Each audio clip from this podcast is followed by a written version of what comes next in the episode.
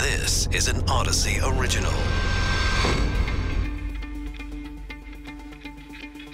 This is War in Ukraine Daily. I'm Charles Feldman. I'm Mike Simpson from the KNX Audacy Studios in Los Angeles. Boris Johnson, Prime Minister of Great Britain, not the President of Ukraine. So his resignation announcement today obviously shouldn't have any direct impact on the war against Russia in Ukraine. However, Ukrainians like him, who's one of the earliest, strongest supporters of their defense against the Russian invasion, also the first head of state to visit Kiev while the war was still raging on. Ukraine might not have lost a leader today, but it lost a dedicated ally. Johnson's eventual departure as Prime Minister of the UK could impact relations with the U.S. to a degree, especially when it comes to Russia and Ukraine. Robin Quinville is director of the Global Europe program at the Wilson Center. She's also a former U.S. diplomat in the UK and Europe.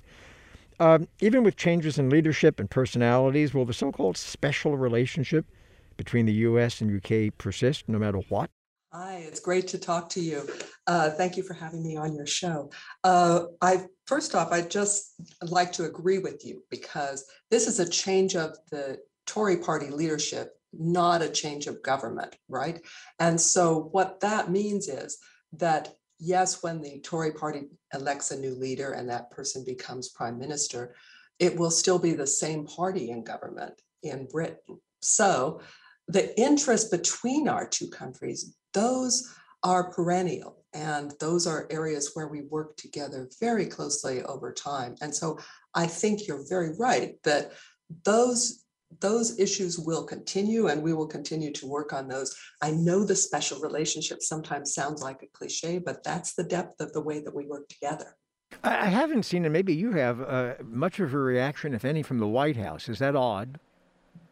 I don't think it's odd because this is something that is a very much internal politics in, in the UK. And again, it's the strength of that relationship. It's what it shows. I, if uh, if I were in the White House, I wouldn't want to be commenting on the domestic election election and possible candidates uh, in the UK, but rather to rely on what we do together and that continuing. Yeah, you default to one of those lines where saying, well, this is part of their process, right? This is how they do things, and we must respect all that. Um, Boris Johnson is celebrated in Ukraine. He's been there. Uh, President Zelensky and him talk all the time. Does anything change, do you think, on that front? Uh, no, I don't think so. This is one of those areas where this is a domestic dispute more, uh, much more than it is a dispute over foreign policy. And so I think that there's there's strong agreement, including within the within the Conservative Party, about the approach to Ukraine and support for that. This is a dispute that has a domestic focus. So we just are coming off of bonanza week for summits, and there was the G7 summit, and then there was the NATO summit, and all of that was designed to show the incredible uh, unity of response by the transatlantic community, by our European partners in support of Ukraine.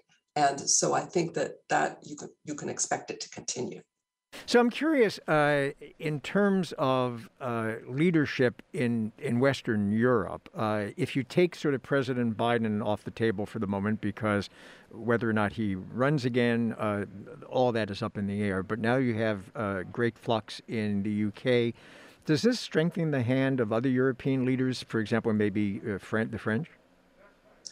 Well, France just had two elections, both for president and for parliament. And I think that they are going to be looking inward a little bit uh, as we go forward because they will want to see whether or not the results of those elections, having President Macron as president, but but not having the same level of parliamentary support that he had before, how that will affect the governance both on domestic issues and on European issues. So yeah, there's some there's some change going on, and of course Germany's government um, has only been in place for the for the last few months. But again, the issues that they have to deal with, those tend to be tend to be the same, and so I I would expect that they will continue to have a level of coordination, and frankly also with the UK because they are, they are still, they need to work out a, num- a number of issues related to the Brexit decision. Robin Quinville, director of the Global Europe program at the Wilson Center, former U.S. diplomat in the UK and Europe.